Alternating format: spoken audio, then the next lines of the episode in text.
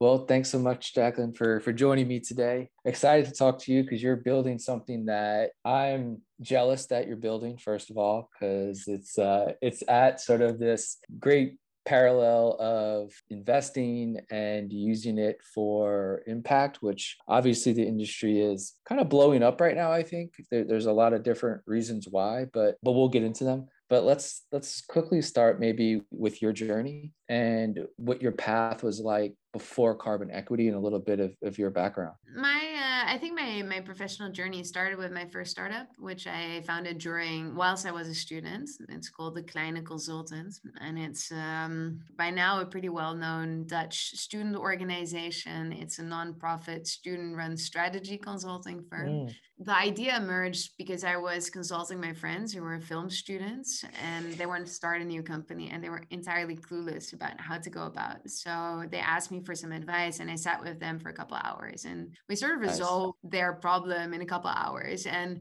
and then the idea just fell from the sky of like, hey, wait a minute, there are tons of small businesses who need strategic advice but can never afford to hire McKinsey.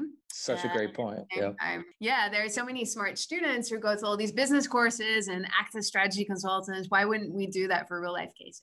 So that was how the Kleine Consultant was born. And we just ultimately, I found a co founder and we just started it. And now it's an organization. It has by now had thousands of Kleine Consultants. There wow. are in every city in the Netherlands. And that has been, for me, a very inspiring, it really inspired my entrepreneurship path because it was such a cool journey to go from nothing to like now a thriving organization, which is much bigger than myself and that has mm-hmm. lived beyond myself. So that has always been the inspiration to build more companies, more organizations. I think it's the most beautiful experience that you leave something, that you build something. So, um, so from there on, I accidentally ended up in private equity. I wasn't planning on moving into private equity. I hardly knew. I literally didn't know what private equity was when I started my private equity. But I had a literal once in a lifetime opportunity. There's this private equity fund, and they only hire people once in their life, straight out of university they have zero experience hires. Interesting. And yeah, which is very abnormal, especially in PE. Mm-hmm. Um, but it's a very values driven, it's a family owned private equity firm. It's also listed on the stock exchange called HAL Trust. And they're extremely values driven. So they, uh, so it's entirely unlike your typical uh, leverage buyout PE fund.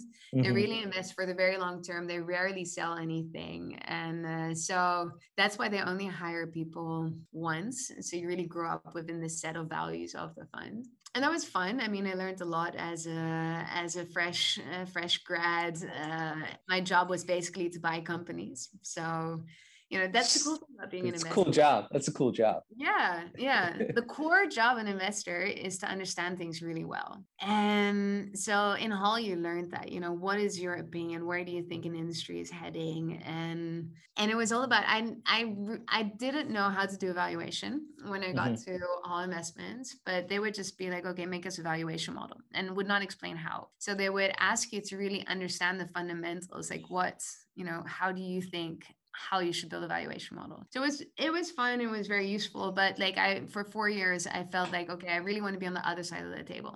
I mm. want to be an entrepreneur again. So ultimately, I decided to uh, to do exactly that. I uh, started spreading the word that I wanted to start a company, and then somebody said, like, talk to Rocket Internet. So I spoke to Rocket, and they were like, okay, well, do you want to start a company abroad? I thought, well, why not? so I thought, you know, New York, here I come. Uh, and then they asked me to go to the Philippines, and I didn't know where the Philippines was. Yeah, I thought, you know, if you don't have a goal, you'll never know. So uh, I thought, you know, if it's horrible, I'll be back within a year. And so moved to Manila, and uh, and I spent there six years. I ended up there wow. working six years. So first I built for Rocket Internet their online real estate platform in the Philippines called Lamudi. It was an amazing adventure and built the company from scratch to 100 people. So I learned a lot about you know the first steps of pulling a company from the ground, hiring your first people, your miss miss hires, uh, mm-hmm. learning to fire somebody for the first time, learning how to build a bit of an organization structure, but also learning how to be a leader and how to be a CEO. And I made a lot of mistakes in in doing so, but it was an awesome training ground. Uh, I did that for close to four years. Um, at a certain point, felt that my learning curve was flattening, so I moved on. I became a CEO to a large fintech company backed by Ant Financial. Mm-hmm. Uh, uh, where we did micro financial solutions. And then I got an offer to become a partner in a Dutch VC firm. I took that offer. But what I realized in that VC firm was uh, two things. One, I wasn't ready to be an investor yet, because as an investor, you sit, you're in the passenger seat or maybe you're in the back seat of the car, but mm-hmm. you're not in the driving seat. And as an investor, you're all about enabling, you're about spotting opportunities and you're about enabling other people's success. And I wasn't quite, I haven't lived all of my dreams as an entrepreneur yet.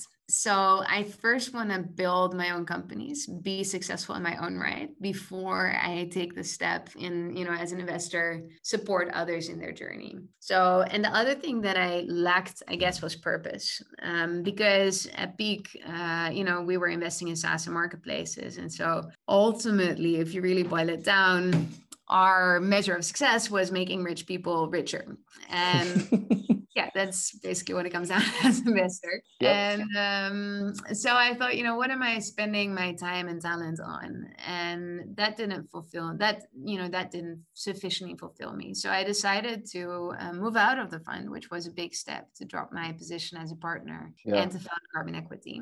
And in Carbon Equity, it all comes together because on the one hand, it's a scalable tech platform, but on the other one, it's an investing platform. And, you know, in my career, I learned that money moves the needle. Money is, uh, the thing that makes the world go around. And so it's an incredibly powerful weapon against climate change. And, and that's our quest. How can we leverage capital to mitigate climate change in the most effective way?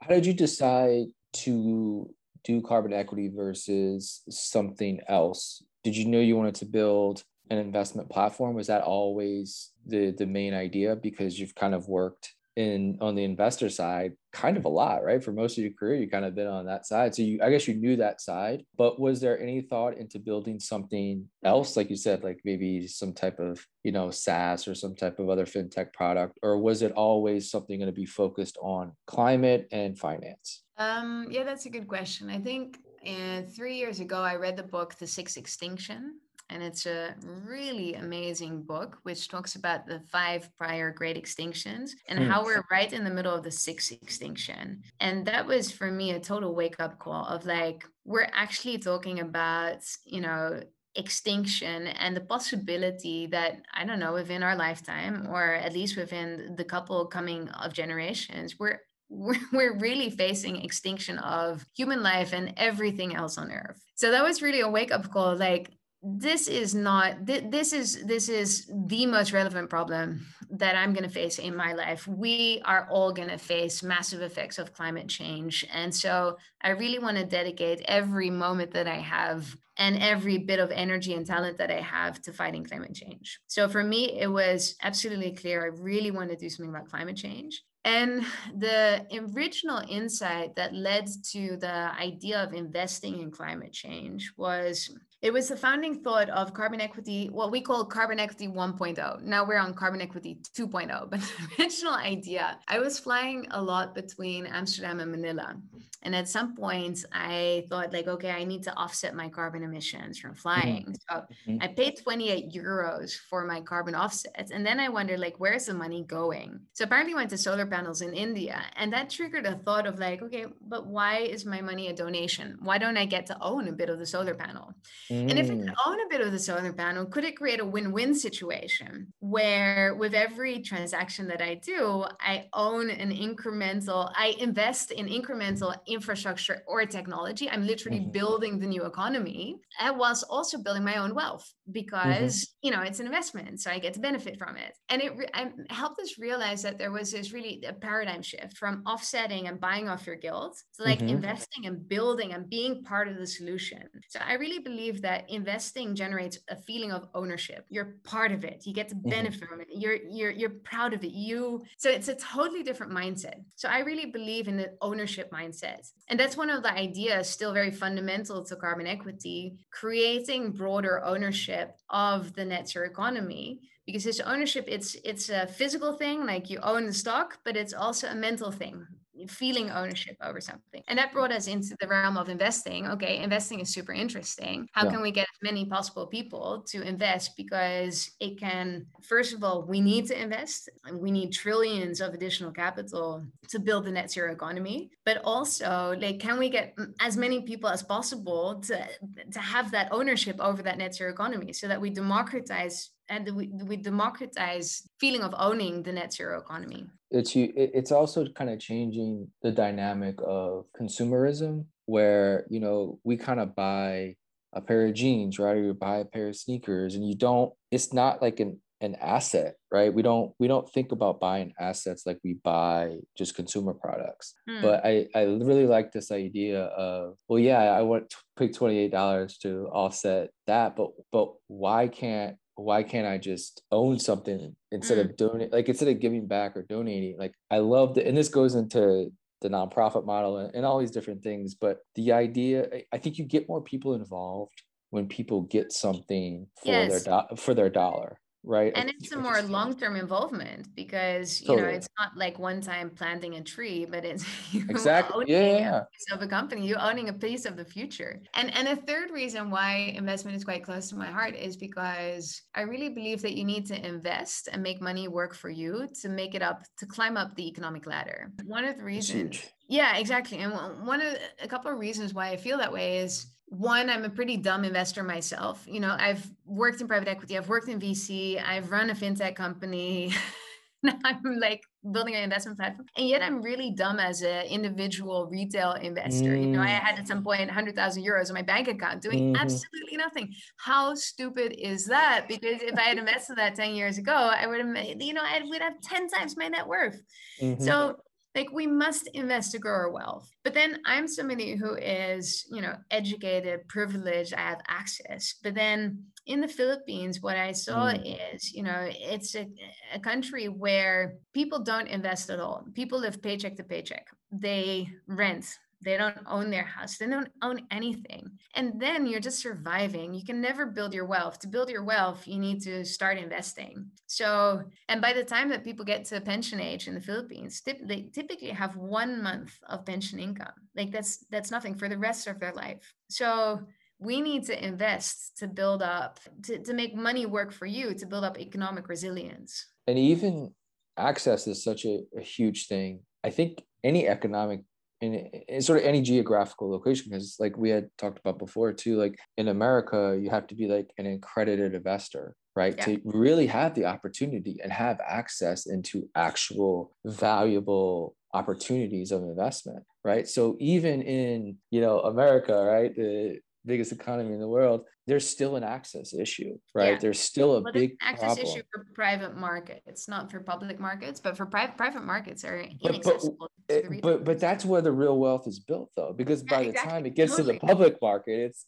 really yeah. diluted for for really exactly. that you know that big 20x 50x return that the people when that company goes public, the real people who make the money are the people who got in at the private part, Absolutely. right? But that exactly access that yes. access is yeah. is not there for the majority of people exactly. um, and even if it and i think people don't know about that because they don't have access to it right so you if you don't have the opportunity to do it then why would you even know about it right how, how would you even know about it but i think once we get the access available i think more people then will become educated and we'll all become better retail investors when we have the sort of opportunities like this. You're absolutely right. Like if you look at you know ultra high net worths or uh, professional institutional investors, they allocate typically 15% of their net worth to private market opportunities like venture capital, private equity. Right. And that's where they're making the returns.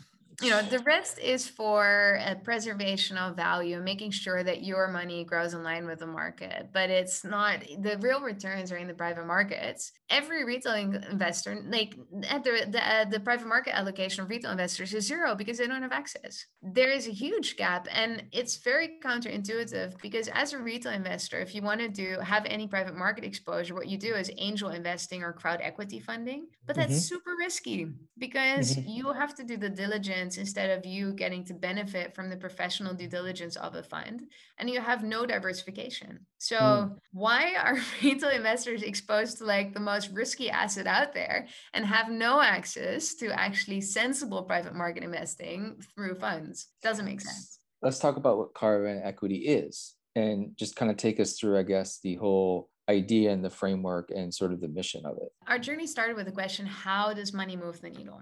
Like, mm-hmm. how can capital be, how can we leverage capital to make the biggest possible impact on climate change? And that's how we started thinking, like, okay, uh, we started thinking about all the different asset classes. And one of the first things that we realized that there's a lot of fintech innovation going on in public markets. There's a lot of ESG trackers and a lot of like active stock market picking. But if you critically look into it, then the additionality, the impact of public market investing in these ESG trackers is often very low. Mm-hmm. And mm-hmm. Couple of reasons for that. One, if you look at uh, your run of the mill ESG tracker, it is not impact investing, it's and do no harm. So often mm. it's purely negative exclusion, but there's no element of impact investing to it. Secondly, additionality is low because if you don't buy the Tesla stock, a million other people will. And the third is your capital, your your impact is indirect because when you buy a stock, you buy it from somebody else, right? It's a secondary transaction. So mm-hmm. it does affect the cost of capital, but when you buy a stock of Tesla, no additional capital goes into the money unless they do an initial public offering where they raise more money. So I'm not saying that doesn't have an effect, but we should not confuse uh, do no harm investing with impact investing. Yep. And if we want to be moving the needle on climate change, we need to be impact investing. We need to be building new technologies that actually move the needle and move us closer to a net zero economy. If you look at what investment opportunities are available for retail investors, there are very few in that case. Mm-hmm, like, mm-hmm. What, what, can you do? You can only do public market investing. You can probably do some uh, infrastructure. You can probably finance like a solar park or a wind farm. But truth be told, additionality of infrastructure investing is starting to go down because these projects get funded by themselves by now. They have become so lucrative. So, mm-hmm. you know, mm-hmm. there's a war going on to fund war uh, wind farms and, and solar panels. So the additionality is still quite low. Or you can go towards angel investing or, or crowd equity funding. And that has a lot of impact, like that's super impactful, but it's also very risky. And it doesn't really make sense for people who don't have a massive balance sheet, you know, to, and who can afford to lose money. Yep.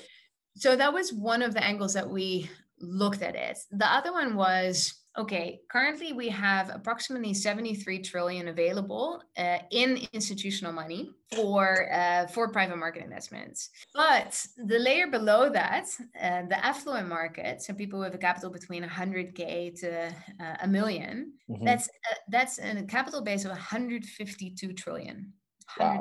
That's massive. And then mm. we're not even talking about the retail retail customer base below that. So mm-hmm. there's a mm-hmm. whole lot of money sitting with the retail customer. We need a whole lot of money to transition towards a net zero economy. Why are we not leveraging the retail capital that is available but is powerless? Right? Mm. This retail capital mm-hmm. is sitting in bank accounts, or maybe it's sitting in the public markets but it doesn't have access to real impact investments, which also makes sense. So, the mission of carbon equity is to unlock retail capital for private market climate investments. And we do that by uh, enabling small ticket access to climate funds. So, what we do in practice is we curate the world's best climate venture capital, climate private equity, private debt, and real assets funds. And we enable access. Typically, you need five to $10 million to even get access to these funds. And mm-hmm. we try to bring that down to really small amounts. And that small amount is relative. So we're staging that. So we start with 100,000 euros as a minimum ticket. The next frontier is to get that down to, say, 10,000 euros and maybe i'm not sure yet but i mean the hope would be that ultimately we can get that down to a thousand 100 euros thousand. exactly exactly any any amounts any amounts and the thinking is the lower the tickets the broader the base of people that can participate. Is the ability to go from a hundred thousand per spot essentially like the, the base level to a thousand or a hundred is that just policy related or is yes. that the funds not accepting the lower ticket amount no, it's two things. It's regulatory.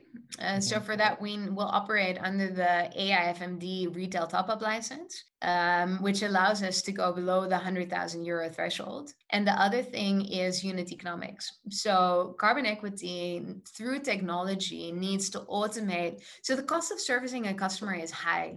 You need mm-hmm. to acquire the customer. You need to onboard the customer, go through all of the KYC, all of the AMLA checks, all of the regulatory uh, requirements. And then you need to deal with the customer, their questions. The less educated the customer, the more questions you typically get. So, mm-hmm. so it's pretty costly to entertain these investors. And we need to leverage technology to bring down the cost of accommodating these investors as far as possible. And the lower the cost, the the, the smaller the tickets we can offer with positive unit economics. And so the smaller we go. So we have a bit of a top down scaling approach. So we start in the more traditional market or what we call the affluent market, really the people between 100K to 3 million. They understand private markets, they have money to invest, they want to participate in private markets, they have no access, and they are super climate motivated, like the next gen mm. investor.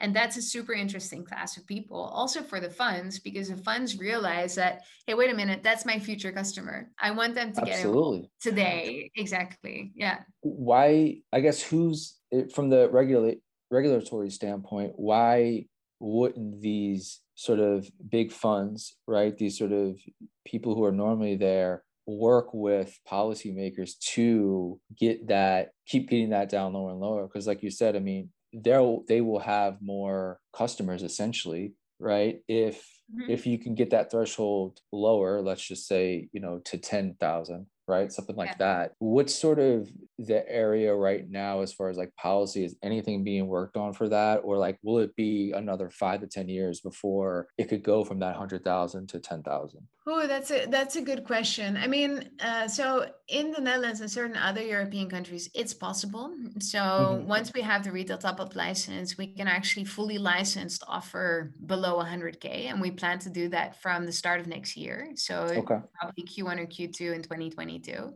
Nice. For regulations structurally change I have no idea when that will happen, but I do think it will move in that direction because mm it really doesn't make sense that retail investors are exposed to the risks of angel investing, whereas, you know, totally, yeah. Benefit from the, the the the diversification and therefore much lower risk profile of fund investing. So I imagine that regulation over time will change. Of course, regulation is also there for a reason, right? It's trying to mm-hmm. protect sure. retail investors against risks that they cannot take because VC and private equity are very interesting asset classes from a return perspective. But as you know, economics 101, return is also correlated to risk, right? So, I mean, doing a VC investment is obviously much, it's higher, VC is higher risk than private equity. Private equity actually has return. I mean, the top 50% of PE funds are returning 20% plus IRR pretty steadily. So it's very steady asset class. Venture capital is more risky. When let's say an a user logs into to carbon equity right? Will they see things to choose from? Or does that get do they just say hey here's the money. I trust you to to sort of allocate it through the offerings? At the moment you can you can only choose. So um so at the moment there's only one fund. We'll launch a fund of funds um by september probably. The mm-hmm. idea of the fund of funds is that with a single ticket you get in, to invest in uh, up to 10 funds. So then with your 100k you should see it as follows. With currently with 100k you can invest in one fund which gives you exposure to 10 to 15 at climate tech companies. Mm-hmm. From September, in the fund of funds, that could get you exposure to 100 to 200 uh, climate mm, tech companies. Gotcha. So you have more diversification with a smaller ticket. In that fund of funds, you basically say, okay, well, I know a couple of funds that they're investing in. So, for example, the 2150 fund that we're launching is an urban sustainability fund, which is going to be part of the fund of funds. But also, it's a bit blind pool, meaning that uh, we will make certain investment decisions for that fund of funds and we will in a way allocate your cap- your capital. So mm-hmm. at carbon equity you get the choice. So either you can select the funds that you are interested in and for us the end game is that it becomes very modular so that you can invest in a feeder to a fund from any amount let's say from 10,000 euros and that you can then say well I have 50,000 euros that I want to invest. I'm interested in private equity I'm interested in venture capital gotcha. I'm interested in alternative proteins or I want to invest in the mobility theme and that based on your personal preferences. You can select funds that match your investment preferences and then you can take an allocation. So you can build your own personalized fund of funds portfolio. That would be the end game. And this is coming from america trying to getting used to the ecosystem of the eu so like as carbon equity being a a netherlands entity correct? Like a netherlands yeah. legal legal businesses in the netherlands yeah. do individuals from Spain or Italy are able to come on to the carbon equity platform and join or is it is only for like netherlands citizens? I'm trying yeah, to get used to that uh, yeah no so um, it is actually accessible for european investors not yet for us investors but only on the basis of reverse solicitation. So in the netherlands we're allowed to actually market the fund actively. So we can go to awesome. Uh, we can, so yeah. great so we can actually uh, start sending out newsletters, etc. But for international customers outside the Netherlands, it only works on the basis of reverse solicitation. So people actually need to email us or create mm. an account at Carbon Equity and show that they have a specific interest in a particular fund, and then because we didn't market to them, they found us then we mm. can actually include them. But we're not allowed to you know to air ads or anything uh, yep. internationally just yet. So what we'll do we'll start from the netherlands. We'll entertain international customers on a reverse solicitation basis. And then as we go we'll apply we'll obtain licenses in other countries and start actively marketing in those countries. I want to talk a little bit about the future and i know it's like just launching so it's a lot of you know it's probably a terrible question but i know i know i know you you've probably thought about this or you and the team at least but like what does success look like let's say three to five years? Would it be getting more funds you know on the platform? Would it be just getting more investors on it because then that allows for more invested in, in climate tech. Like what which side is is sort of most important right now for like the next three to five years? Yeah that's a good question. We measure our impacts in or, or our objectives are actually twofold. One is we measure our success by the amount of additional capital that we get into private market climate investments. Mm-hmm. and additional means primarily the capital from the affluent group and below. So we also service high net worths and family offices because typically what they're looking so a lot of family offices and high net worths are starting to become aware of the climate investing opportunity. And so they already have a private market allocation, but they're increasingly thinking about like, hey, I'm seeing this climate opportunity and they're motivated from two for two reasons one is like oh, i want to be part of the solution i want to do something about this i want to feel relevant but the mm-hmm. other one is also like actually see starting to see the economic opportunity. I mean, climate investing, the innovation needed to transition our fossil fuel based economy towards a net zero economy is ginormous, just ginormous. So the investment opportunity is huge. Yeah, so yeah. people are starting to see it. And typically these high net worths or family offices actually have the capacity to participate directly in a VC fund or in a PE fund, but they they're still getting comfortable. They want to dip their toes. So they're not mm-hmm. ready to write like a five million ticket ticket. They want to do like maybe 500,000 or million. And so carbon equity accommodates these small tickets. So we we service that that segment of the market, but our additionality, our impact is really in servicing the people who have no access per se. Mm-hmm. So we measure our success in the amount of capital, additional capital that we can bring to climate market investing, to private market climate investments,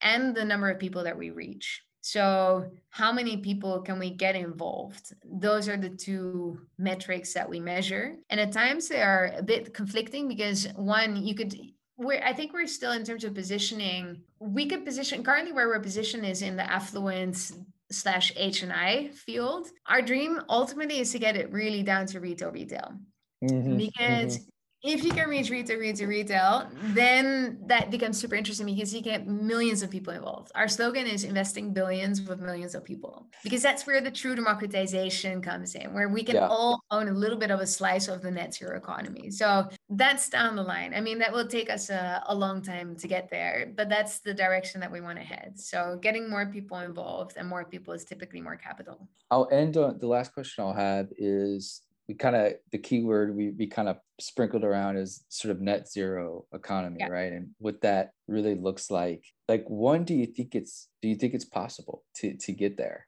If so is it just capital right? We still need i think like we still need the founders right? We still need the ideas. We still yes. need the technology to perhaps you know keep pushing forward and keep pushing forward through whether it's you know artificial intelligence and a lot of these different these different areas where these big ideas can actually come to life. So eh, i guess where are we at? Like right now obviously we're in the early stages of even talking about like a net zero economy and then it takes the money and the ideas for to come together. But like do you think it's even possible that we as humanity will accomplish this because it's a big feat. Like that's would be a huge success if we could do that. Huge, Amazing. I think it's possible. The, the, question is whether we can do it in time. Mm. You know, I, I think, and and that's where I'm more skeptical because it doesn't only require capital, and I mean everything needs to come together for this to happen. I mean, it's public policy, it's governments willing to do mm-hmm. the right thing, but it's also us willing to to make sacrifices like you know flying we need to get to the only way to really mitigate carbon emissions is to price in carbon the cost of carbon into price mm-hmm. in into into air flight tickets which means that we're you know the cost of flying will i don't know double triple quadruple and we have to be willing to make those sacrifices we have to be willing to focus less on growth i guess to, mm. to so, so i think we're we also have to be willing to make deeper sacrifices, which we're not willing to make at the moment to get. But like there. you said before, which was so amazing, is that I think for a person to pay double, right, their airfare, I, I think you would need to give them like a reason, right? And I think your reason was great. Is like, okay, I'll pay double, but can my double like go to invest, not just go into the ether, right? You don't, you just yeah. double. It's like a tax, but. If you double it to where it's like no you're doubling it but like it's going to it's going to a car it's going to a climate tech fund right? Yeah. so you're offsetting yeah. in a way where you're you possibly could have a return rather than it just go into the ether and you never really see it again. Like you're just paying a tax that whatever. But like that's why I think what you said was so brilliant is that that would be amazing because I think more people would would not mind doing it because they know yeah. at least that it's going to something that potentially they can see the rewards for, right? Yeah. Whether it's financially or environmentally. No, that's that's that's a business true. right there. That's a business right there. it, it is, and it's I, I still want to build this business sometime down the line. people are interested in building this business with me, let me know. But but well, you uh, could just work with the airlines so to make that happen. Yeah, yeah, I've already had many conversations about mm-hmm. this. And, That's great. Um, th- that exactly if you double the air flights and that and the and the double the extra money that you pay is invested in something that benefits you. I mm. mean in the most basic sense you're investing that in a more habitable habitable planet. Because what happens if we don't uh, pay the true cost of carbon is that we're going to live in an unlivable planet. And so we should all be motivated to to to make that investment except it's a it's a problem it's a collective it's a problem of the the commoners or how do you call this in game theory? It's a why am i going to pay mm-hmm. that you know whereas so these things really have to come from regulation. We need to price in carbon. I think ultimately this will come down to governments really willing to make the very tough choices that also hurts consumers that hurt businesses alongside people starting to see the massive economic opportunity and we're getting there right? Like so i think the whole view on climate investing or impact investing has entirely changed in the past 3 years from it's a financial trade-off to wait a minute there's a massive opportunity here. I need to be part of this. And as we get more excited about that opportunity more money will flow there and it will be part of the solution not the entire solution see to me the policy part where it's a win-win for everybody is that the policymakers can just do what we talked about lower the threshold of the ability for people to invest and not at that hundred thousand or million dollars, mm. whatever, what people don't have. But if you change that policy, then you enable people to create different startups around retail investing, right? It, you you yes. open the you open the doors for people to then see what their money can do. It's like mm-hmm. okay, it, this price this plane ticket was 200 bucks. Now it's you know 380 dollars but i know this 180 dollars is actually going to be invested somewhere where it's possible that i could have economic returns from it and it saves the environment in a way like that is that's the i mean that's a great place to start i feel like to invigorate all sides of this Totally agree. We should make it happen. we should. All right. Well, thank you so much. Have a, a great rest of your, your week and best of luck to you and the team for the next decades to come. I can't wait to see what happens. Thank you. We'll take us a few decades, but we'll get there.